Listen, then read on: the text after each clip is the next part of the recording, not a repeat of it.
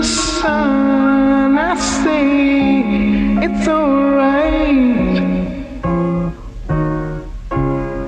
It's alright. Here comes the sun, little darling. Here comes the sun, I say it's alright. It's alright.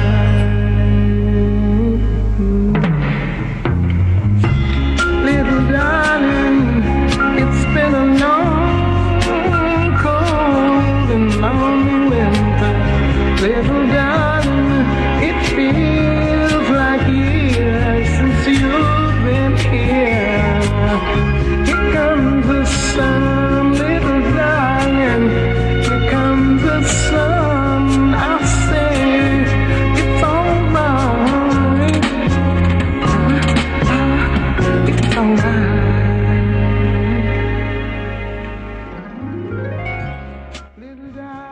So hey everybody, welcome to a hard-working and hopeful Voices from the Frontlines, your national movement building show. This is Eric Mann, the host. I'm in studio with Channing Martinez, the producer of the show, and my co-host, and who ran a really wonderful campaign for city council in the tenth district on the campaign of cut the L A P D by fifty percent.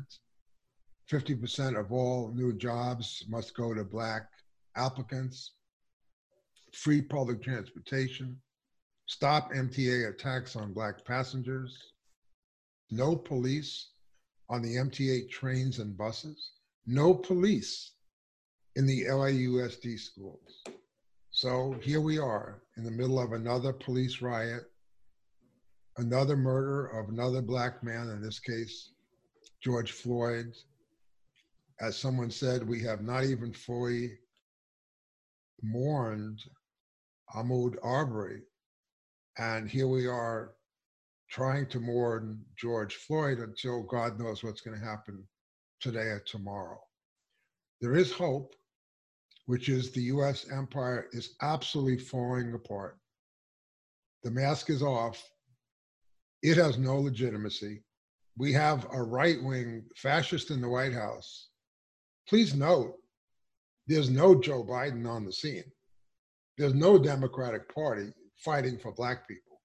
They are in hibernation or in exile. So you have a white fascist running things and no protection from the Democratic Party. So that starts the problem. I want to be careful because this is a hard thing to get your head around. I have things I know are true, and I'd rather focus on what I know is true than trying to have the most macro understanding of everything. So let me start with a few things. The first thing is I know there's a wonderful poem called Harlem by Langston Hughes. For so many years, I knew it as Raisin in the Sun, but that's not its name nor the conclusion, but here we go. Harlem, what happens to a dream deferred? Does it dry up like a raisin in the sun, or fester like a sore and then run? Does it stink like rotten meat, or crust and sugar over like syrupy sweet? Maybe it just sags like a heavy load, or does it explode? Langston Hughes understood in Harlem that the Black movement would always be exploding, and that the dream deferred for most Black people of simple equality and being left alone in the white settler state has not been possible, because the white settler state, which is what the United States is, has no capacity to not be a white settler state. We used to say the social welfare state, not the police state, but can we be clear the United States is a police state? We say we don't want the warfare state, we want the climate justice state, but the United States is the warfare state. So we start with Langston Hughes. I know that poem to be true. Then let's start with some facts I know to be true. I'm very honored to be on the Civil Rights Movement Archive. I'm one of probably thousands of veterans of the Civil Rights Movement, uh, sometimes called C R M Vet, and you can check it out. It's, um, I don't have the website here, but I'll get it. It's the C- Civil Rights Movement Archive, you'll get it. So today they have the following things that are true. On Monday, five twenty-five, George Floyd was murdered. On five twenty-six, there were one thousand five hundred twenty-nine initial mass protesters in Minneapolis, met with tear gas and police violence. By Wednesday, there were one thousand six hundred seventy-six protests. By Thursday, four thousand three hundred ninety-two protests, widespread protests across the nation. Widespread protests across the nation. Police violence escalates. Minneapolis police station burned. By Friday, thirteen thousand one hundred twenty-eight protests. And yes, urban violence dominates the news. The National Guard called out in some areas. We're going to come back to the news. It's not news. It's their coverage of our lives. And the distortion of the press is something we're going to go into in some detail. By Saturday, fourteen thousand. By Sunday, almost fifteen thousand in one hundred cities and towns. Now, urban curfews, National Guard mobilized in fifteen states, police violence against nonviolent demonstrators. On Saturday, the curfew set by Mayor Garcetti was eight o'clock. On Sunday, it's six o'clock. Today, Monday, it's four o'clock. That's all they can do, is create curfews. He didn't say he's going to cut the police department every day. He's going to cut our hours to even walk the streets in the interest of what? Public safety. The crisis of the Democratic Party is very central to this crisis we're going to talk about. Other things I think I know are true. First, thank God for Black Rebellion and Black Lives Matter. The whole country has been built on Black Rebellion. The Civil War was won by the North based on Black Rebellion. The Civil Rights Movement was won based on Black Rebellion of all forms. And Black Lives Matter is today, and for the last several years, the most coherent and effective form of organized resistance. What a brilliant concept, so seemingly modest. I was there when we're talking about Black Power, Black Nation, Black Revolution, but Black Lives Matter is understatedly revolutionary because in the white settler state, Black lives do not matter. Something as simple as that. And then George Floyd's brother has to say, all I know is Black Lives Matter. So that concept of B L M, Black Liberation Movement, Black Lives Matter, is the best organized response so far to not just the urban rebellions, but an urban rebellion of the entire society. So that's one thing I know to be true. Another thing I know is Black people have always led the way in that they're truly enslaved and know it. So the indigenous people. Now, others may also be enslaved, but they do not know it or do not know it as much, which is why the system has always felt that Black people are the main danger, because they are to the system. Black people have always been the most coherently oppositional. From Martin Delany on, there's been Black nationalism. There's been Back to Africa movements, Republic of New Africa movements, Student Nonviolence, Black Panther for Self-Defense. When Muhammad Ali said, no Viet Cong ever called me the N-word, and I'm not going to fight in Vietnam for a white system of slavery against my yellow and brown brothers. You could put me in jail, doesn't matter. I've been in jail for four hundred years. Those kind of voices have been silenced, and they have. And now they're coming out again stronger than ever. That I know to be true. I know that the struggle between Black people and the police have triggered ninety-nine percent of all the urban rebellions. In Newark, the police beating of a black cab driver, ironically named John Smith, the so-called everyman name, provoked a rebellion that I was in because I lived in the black community. Now, when I said I was in, I want to be careful. I do not think that white people should be throwing rocks. I don't think that white people should be doing anything but supporting black people. If black people choose to throw rocks, that's their right of self-determination. If they choose to retreat, that's their right of self. If they choose to arm themselves, it's their right of self-determination. We can't have one white person throw a rock through a building and have a police shoot a black person in response. That's my view. I think every white person should march quietly or loudly, go along with the chants, follow black leadership. You want it, you need it.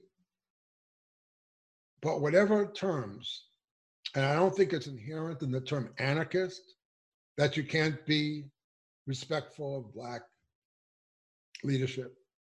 I don't think it's inherent in the term anti-fascist that you can't be respectful of black leadership. But if you're not respectful of black leadership, I consider you a racist and a reactionary.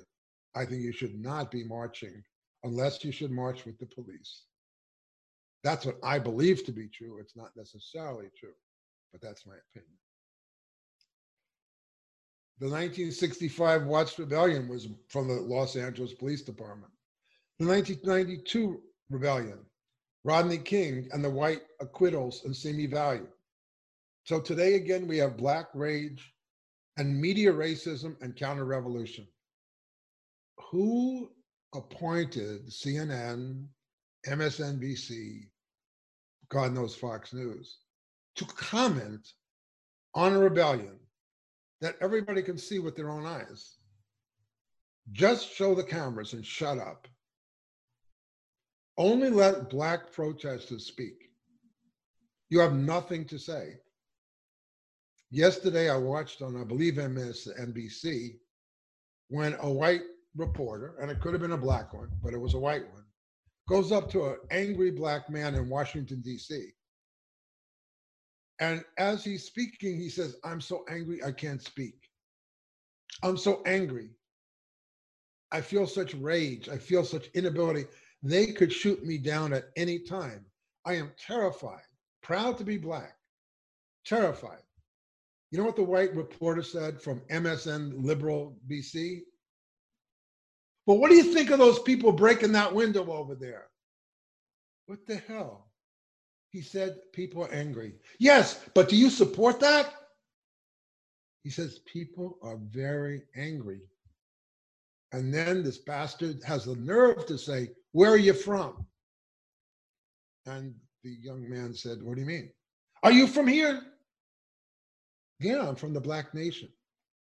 "No," he said, "I live in D C" The level of interrogation of the white and black reporters working for the white power structure is disgusting. And they keep saying it turned violent. It was very peaceful, but then it turned some people violent.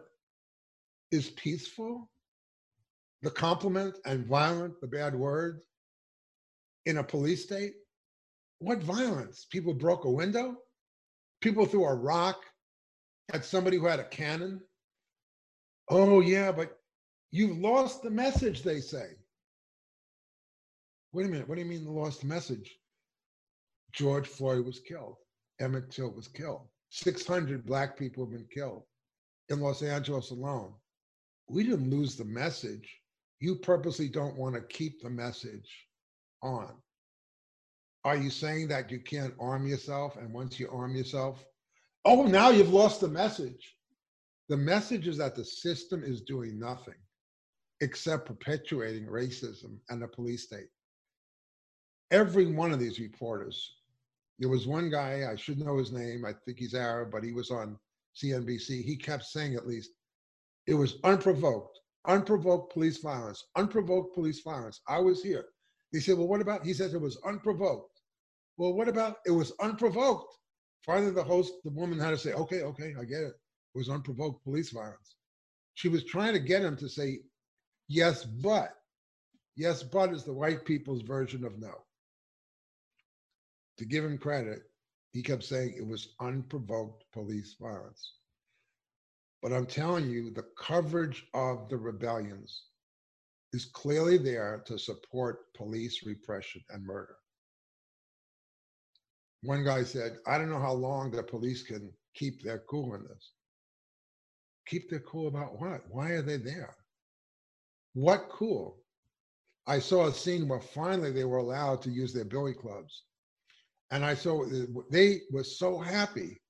They picked up their billy clubs from the second they were given the order and started running into the crowd, looking for every head they could beat.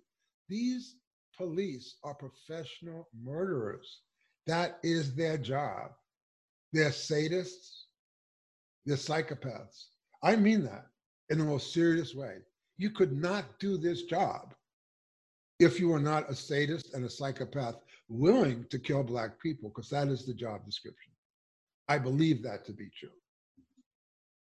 Now, what's the system going to do? Historically, the U S responded a little because of international communist pressure during the fifties and sixties and seventies. They were frightened that with all the cities going up in spokes, the communists were going around to people in the third world saying, see, that's what U S imperialism does to its own Black people. When we took over Columbia University strike with Harlem and the Black students, I was with S D S, the New York Times condemned us. Mayor Lindsay con condemned us. The country condemned us. You know who thanked us? Mao Zedong, the real Mao Zedong, who sent a telegram to the Black students telling them to fight on. And you wonder why so many of us became pro-communist when the system was so ferociously anti-communist. Now today, there's not an organized communist movement. As a result, the United States feels a little more free, but I think it's made a hellacious mistake. When the United States is going to try to talk about human rights in China, the whole world is going to laugh. You're talking about human rights in Hong Kong, the whole world is going to laugh. When th- Trump threatens to the whole world, the whole world is going to have contempt for the United States. That's one thing the urban rebellions do that nothing else will do. Mayor Garcetti, why do you keep saying peaceful protest, peaceful protest? Why don't you say, I will not add one hundred ten million dollars to the police budget. I will cut the police budget by fifty percent. I don't care if the demonstration is peaceful, violent. You keep saying peaceful protest, meaning we know and you know I don't plan to do a damn thing about it. You could march. Peaceful, peaceful, peaceful means we got you in our back pocket. You don't make peaceful protest possible because you have contempt for it. The Democratic Party in Los Angeles is so confident it has the Black vote, the Latino vote. Every time you talk to them, they just say Trump, Trump, Trump, and they keep sending the police. Who are the police in New York? Republican or Democrat? They're under a Democratic mayor. Who are the police in Newark, in Chicago, in Philadelphia, in Los Angeles, in San Francisco? They're under Democrats. The Democrats have led the movement for more police in every city in the country, and it's the Democrats who have brought down the billy clubs on the heads of Black people the most. But let's talk about Trump. Uh, Trump is a fascist. As Patrisse Cullors said in an excellent interview yesterday, there are white armed Trump fascist supporters at his encouragement protesting, of all things, the stay in place orders. Why do they don't want to stay in place? Because they want more Black people to go out and get killed by COVID nineteen. There are ten thousand more Black people killed by COVID than if it was equal between whites and Blacks. Whites are only sixteen percent of those who have died of COVID. Blacks are forty-two percent. That's another factor in this urban rebellion, is Black death by COVID, Black death by the U S white settler state. Trump's treatment of the COVID nineteen virus is genocidal. He is, in this case, the primary force in the Black Deaths and the White Plague, which he tries to call the Chinese plague. But you know, and I know, it's the white COVID nineteen pandemic. Reopen, reopen, reopen, wait, wait, wait, blame China. Send out crazy, nonsensical scientific information to make a joke about it. The early, there's only fifteen cases. It's a very, very good virus. I mean, it's very good. No one is sick from the Chinese virus, says Trump. And now there's one hundred thousand dead. You'd think the Democrats could literally force him out of office now if they wanted to. But let me tell you something that I believe is a fact. Trump has the will to lead. He is a forceful fascist. And the Democratic Party is a weak-ass center-right party that has no will. It's hoping there will be enough of a backlash against Trump that they'll get elected.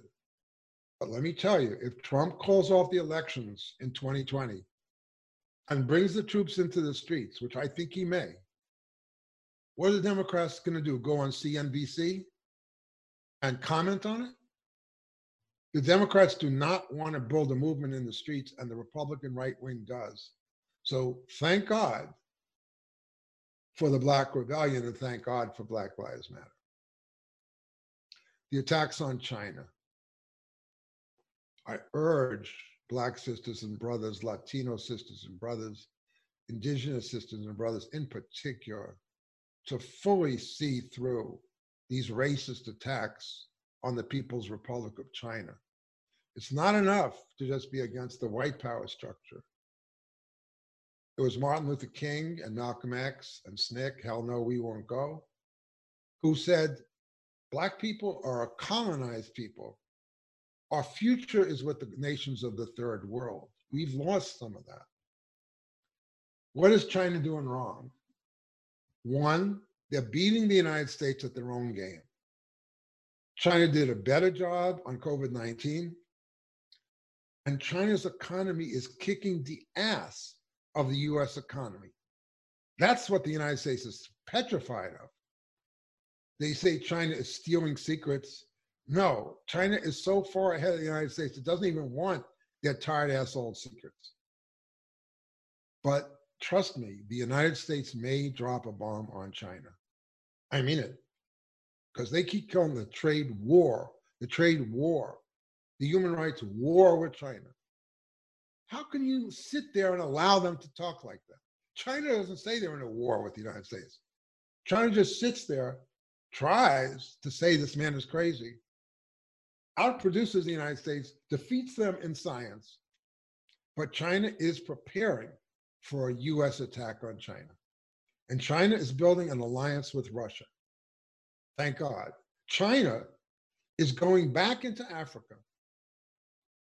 And while some of their decisions can be debated or even be wrong, Africa is welcoming China as the only force that's trying to industrialize it, help it with technology, and yes, treat it as an anti-colonial struggle.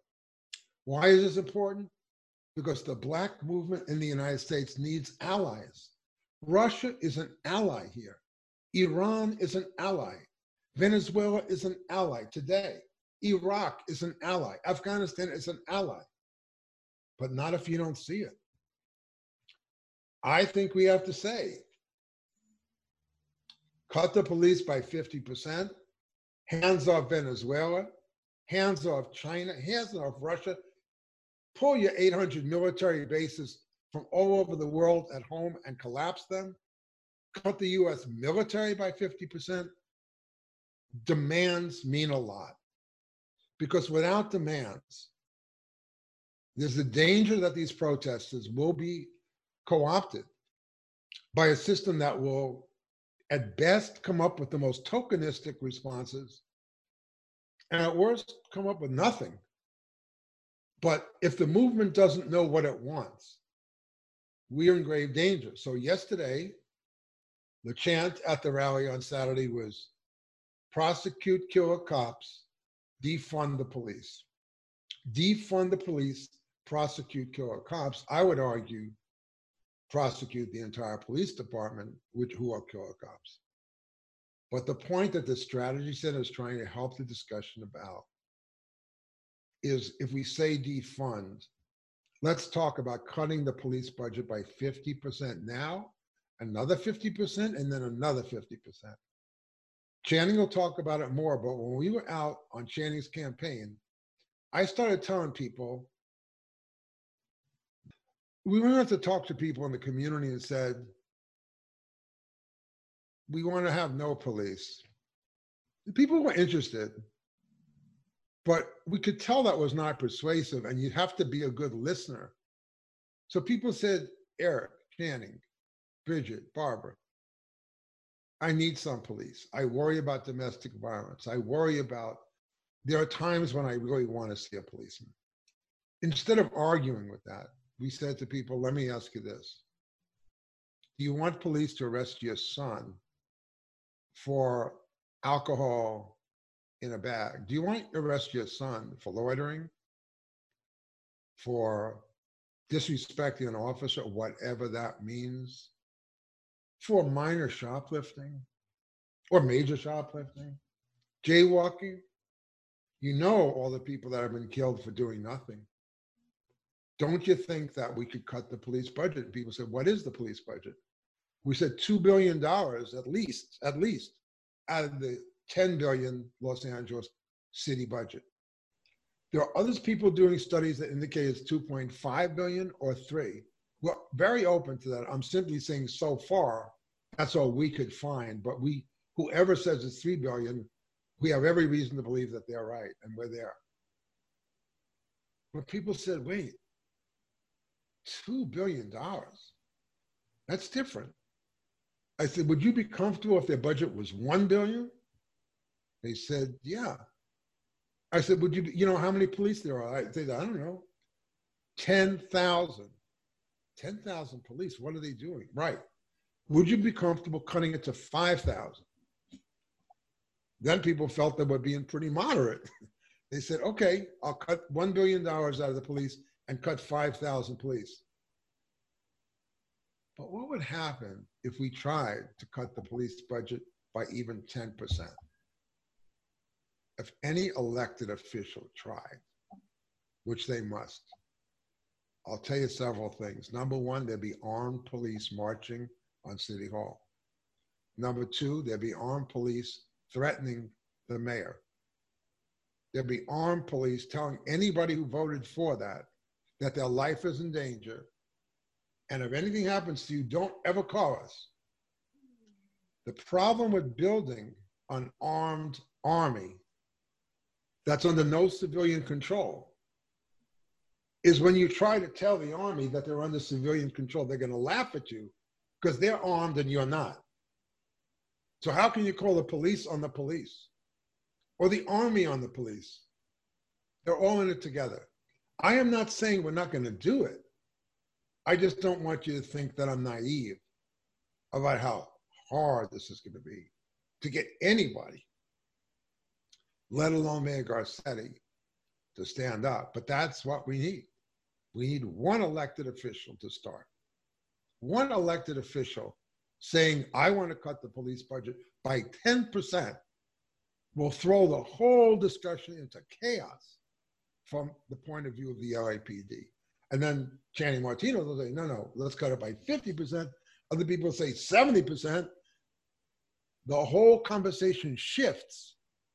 But we, that's why we can't get one elected official to give a specific number or even discuss defunding the police at any level.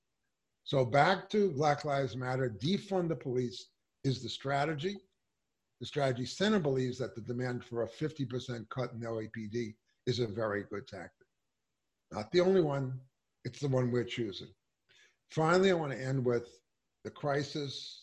We've discussed the crisis of Trump, discussed the crisis of the Democrats. I want to talk in particular people in Los Angeles about the pervasive racism of the Bernie Sanders and Elizabeth Warren forces. Where are you? Where have you been?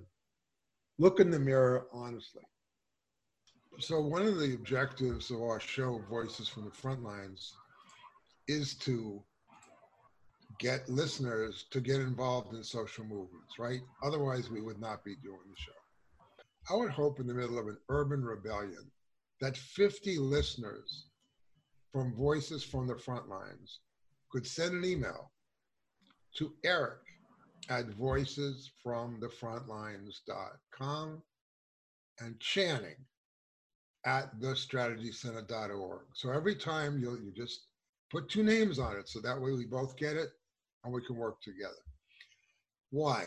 One, because we want to direct you to campaigns that are going on, such as, again, the Black Lives Matter work that we're very active in and the fight for the L A budget. And secondly, to talk to you about our own work inside that united front. In nineteen ninety-two, there was an urban rebellion.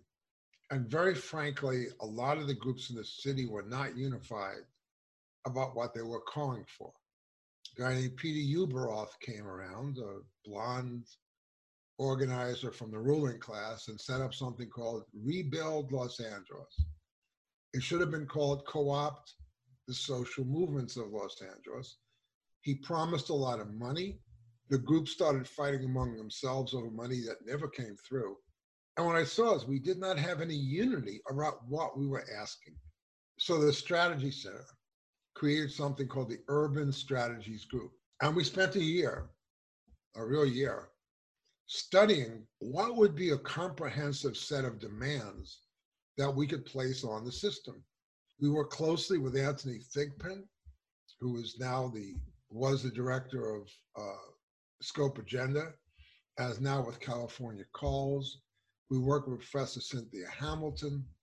We studied every part of the L A economy and politics, and we came up with the frame, the social welfare state, not the police state. That's still, unfortunately, thirty-seven years later, worse today. They did not have a two to three billion dollar police budget back then, and we do now. So the Strategy Center has a campaign for urban reconstruction. Will fifty of you want to work with us on that campaign? One, cut the Los Angeles Police Department by fifty percent. Number two, no police on the buses and trains, no collection of fares, only conductors, because if fifty to sixty percent of the people on the trains who are Black are getting those tickets, then it's an anti-Black policy and must be stopped. You just don't enforce the fare. There are so many people who have no money that whatever you charge, they can't afford it. They have a right to be on that train. And they have a right to be on that train or bus without a policeman or a conductor or anybody issuing them a ticket for sixty, twenty, one hundred twenty, or whatever, for what? Being poor and being Black and being Latino. So that's two. Number three, free public transportation for students. Number four, free public transportation for everybody on the M T A buses and train. The other demand is stop M T A attacks on Black passengers, which goes back to the issue of don't collect the fare and leave everybody alone. The next is no police in the L A U S D schools. And the last is no cars in L A for a radical reduction in auto. This, the reason we call it a campaign for urban reconstruction is because if we passed everything, it would be a virtual revolution. Imagine if there were no police on the buses and trains. Imagine if you cut the L A P D budget in half. Imagine if we even cut the cars in L A by fifty percent on the way to virtually no cars in L A. Imagine no police in the schools. Who wants to work on this? We need you to help us because there's a movement right now called Defund the Police, of which we are a part. And later I'm going to talk to Channing about his recent city council campaign. We had extensive conversations with people in the community about would they accept a fifty percent cut in the police. Channing got two thousand four hundred votes, yes, in that election. But I'm telling you, ten thousand people who said, you got a good point. I'm not sure I'm completely there, but this is not a crazy idea. I'd like to have that election and conversation today. And I bet more people would say to Channing, you were more right than I thought after what's happened. So that's called trying to be visionary, but it's also trying to have the guts to say something ahead of where people are, believing that people will catch up to it, but also you have to understand, I'm the product of a revolution where what we're proposing here would be considered moderate compared to what we were calling for in the nineteen sixties, you get it? So campaign for urban reconstruction. If you're interested in helping us in any way, Eric at voices from the frontlines dot com, Channing at the strategy center dot org. Second thing is I'm asking the white people in particular who have worked for Bernie Sanders and have worked for Elizabeth Warren to take a real look in the mirror. Every time we asked you to talk about Black, including Bernie Sanders, the answer was Medicare for all. Well, that's going to help Black people. Well, that's a cop-out. You really mean it's going to help white people and they won't get too upset because you don't say the Black word. Then they say, expand Social Security, which is great, except many Black people are not even on Social Security because they didn't have employment in the first place, or they had so little coming in. Well, what about a Green New Deal? I ask you honestly, do you even have a clue what a Green New Deal is? And do you really think you're going to get it through a Congress anyway? But when you're asked to come down to the Los Angeles M T A, which, by the way, is on Vignes and Cesar Chavez, which is so far away from where most of the white people live that they think it's another country, which it is. You're not there. I was at every single school board meeting where we tried to ask the L A U S D to get rid of their one tank, three grenade launchers, and sixty-one M sixteens. You were not there. I was there when we asked the school board to stop arresting Black children for the non-existent crime of willful defiance. You were not there, but your little white kids were exercising willful defiance against everybody in the world. And it was called youthful enthusiasm. The problem is Doctor King must have spent ten years trying to talk to white people. He tried every way he could. But back then, there were so many good white people who went down to Selma, so many good white people, like myself, but like so many others who joined the Congress of Racial Equality, the Student Nonviolent Coordinating Committee, and put our bodies on the line. If there's anybody in the Bernie Sanders camp, anybody in the Elizabeth Warren camp, who honestly can understand that what you're doing is racist, and might want to change your mind, because that's what persuasion means. I'm not a racist. I didn't say you're a racist. I said what you're doing is racist. I saw some great white people at the rally saying, if you don't take action, you're a racist. If you don't take action on the side of Black people, the blood is on your hands. Help Black Lives Matter. Help the Strategy Center. Help the Bus Riders Union. You can go and find Black Lives Matter on their own website. They're doing amazing work. And there's Doctor Malina Abdul, who's just doing tremendous leadership. There's Patrisse Cullors from Black Lives Matter, co-chair. There's all kinds of great people doing that work. Please work with them. And if you'd like to work with the Strategy Center on our campaign for urban reconstruction, write to Eric at voices from the frontlines dot com, C C Channing at the strategy center dot org. Leave your phone number, and we or someone will call you back within a week to get you involved. Is that a deal? Okay, thanks. I think everything you said was great, Eric. And it's one of the first times I've been at a mass rally and seen signs, and not just one or two signs, hundreds of signs of white people saying your silence is dangerous to the Black community and you must stand up and take action. I thought that was really great. Um, You know, it's, it was a very, I don't even know how to start. First of all, we're in the middle of a pandemic, and twenty thousand people came out to a rally in the middle of a pandemic on Saturday. Right. And as worried as I was, I was there to, you know, I'm part of that whole grouping of people that can catch COVID nineteen more easily. And I was there because our lives really do depend on it. Um, and as you said, you know, I ran my campaign, and I was just reflecting on this the other day. I ran my campaign for city council in the tenth district on one of the top demands of cutting the L A P D budget by fifty percent. And in fact, I'm reminded of our second debate where people were very clear by the end of that debate, that's the guy that wants to cut the police. He said it at least eighteen times during the term. And whether they agreed or not, they got it.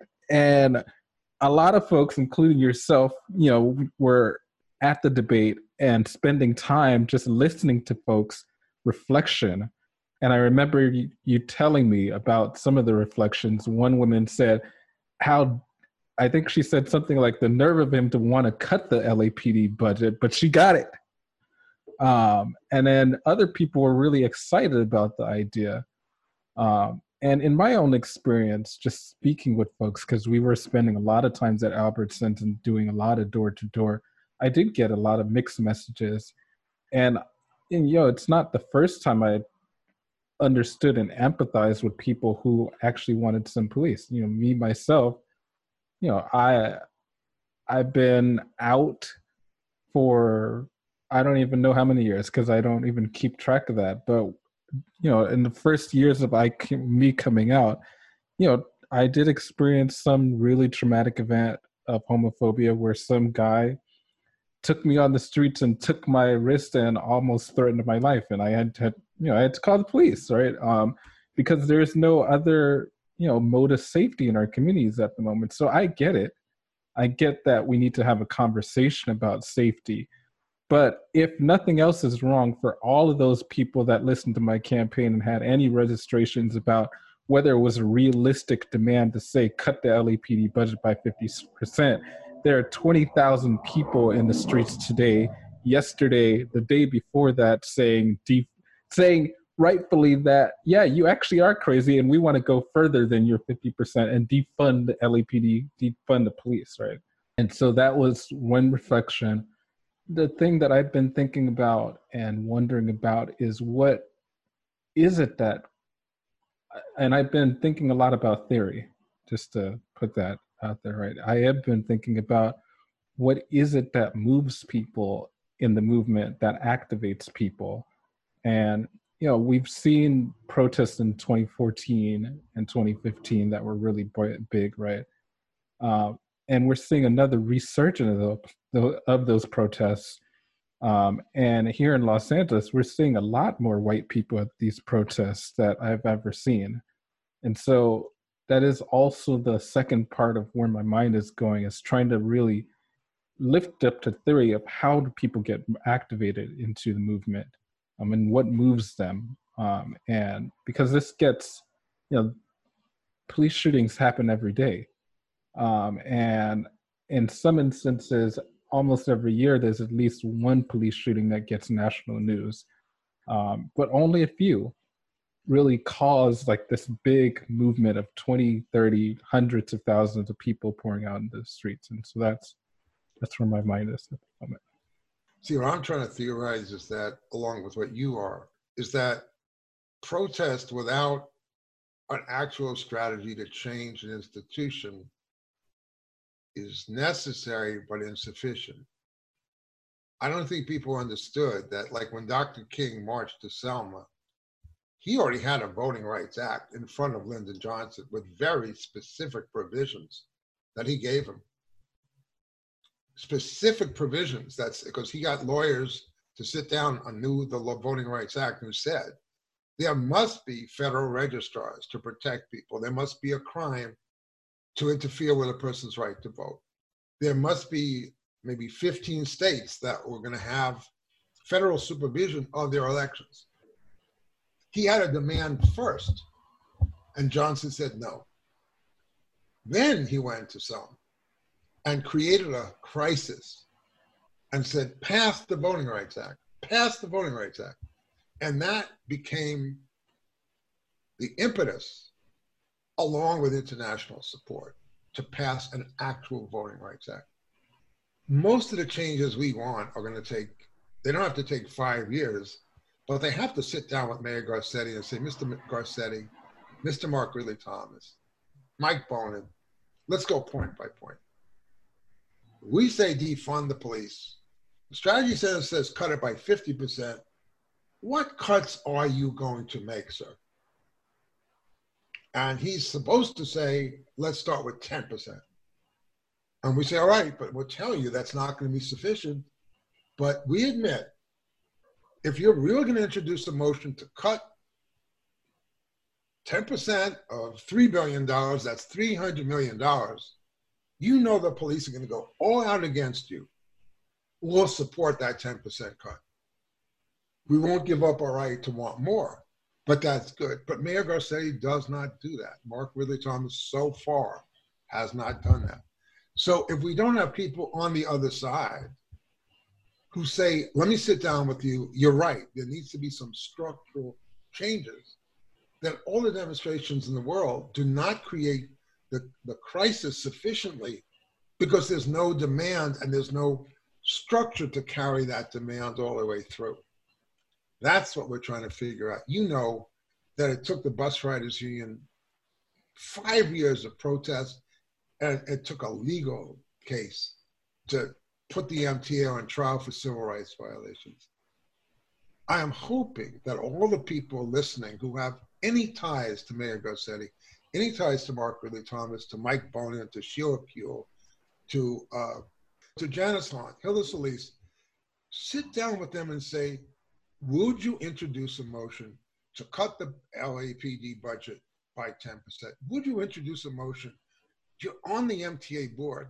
It takes nothing to make a motion to not enforce the fares on the trains and buses because it's been implemented in such an anti-Black and anti-poor way.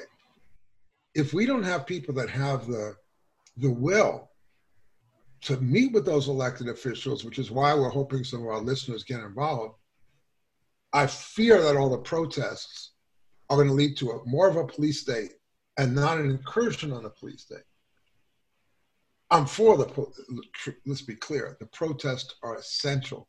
The protests are creating a political crisis now. The athletes are saying, I want to get involved, but involved about what?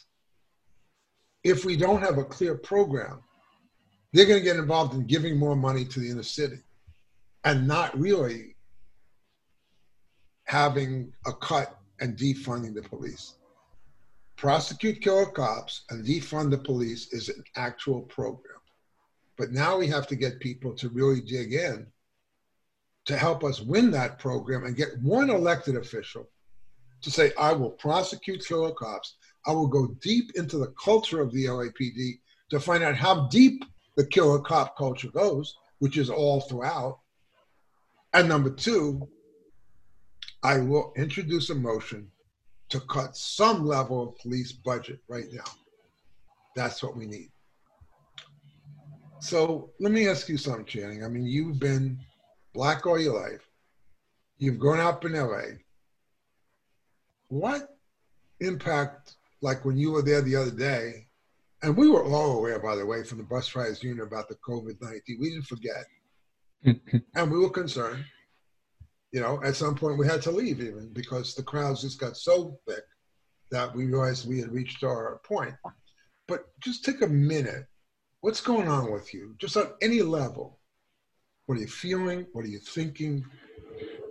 At any level, I'd be loved to hear what, what you're going through. Actually, I think we're in a very exciting time at the Bus Riders Union where, you know, we have been working very closely with our base um, and to get them very activated during this quarantine and make meet all of their needs, and all of their needs are being met and they're keeping up with school. And in this last week we had we attended a Metro board meeting, a virtual board meeting of course, and we were able to get fifteen students to give public comment in uh, favor of free public transportation and stopping M T A attacks against Black passengers. Um, and they are now meeting almost I mean, I want, I almost wanted to say weekly, but I think they're actually meeting more than weekly now. uh, and just building together and trying to expand taking action as much as they can, as much as they can, using their own personal context, which is very different than, you know, we normally do in person, where they put up a flyer and they might go out during nutrition and go recruiting just random people. Now they're relying on all the contacts in their phone, because you're not, there is no nutrition, right? right. Uh, um, and so it's been a really exciting time where, and then the other thing is that we were able to send a sign-on letter to the Metro Board, and I think we got about ten to twelve sign-ons from uh, different organizations around the city to sign on. Just take a second before you go. Tell me the names of as many organizations as you remember who signed our letter.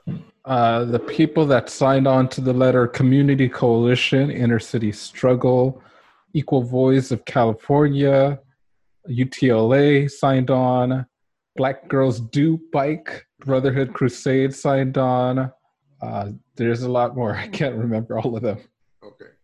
So that matters. See, when Brotherhood Crusade writes and says, count us in, Community Coalition, uh, then we're going to meet with our allies who have so much going on and say, oh, I'm sorry. Better. Yes, go ahead. Sorry, Crenshaw, Crenshaw Subway Coalition as well. Very yeah. important. So the question is, we're going to write to our call allies and say, some of you are better ties than with these elected officials than we do. How can you help us? So here's a question back to you. I said to you, as a black person, as a black man, as a black queer man, uh, what are you thinking about? And you went right to the Bus Riders Union. Oh. no, no, it's interesting. So is it because you didn't want to engage some of the things you're feeling, or is it because the first thing you think about is organizing, or both? I think it's the, I, I, it's the most exciting thing happening in my life right now. And so that's what I went directly to. Um, but, you know, our family is pretty stable. I don't want to talk too much about their personal, but, you know, we've had some of the same losses that everyone has had. You know, since COVID nineteen, a lot of people are out of work. Some of my family members are out of work right now, um, and some are still technically employed, but their companies are not being very transparent on whether they're going to get paid the next month or not, right?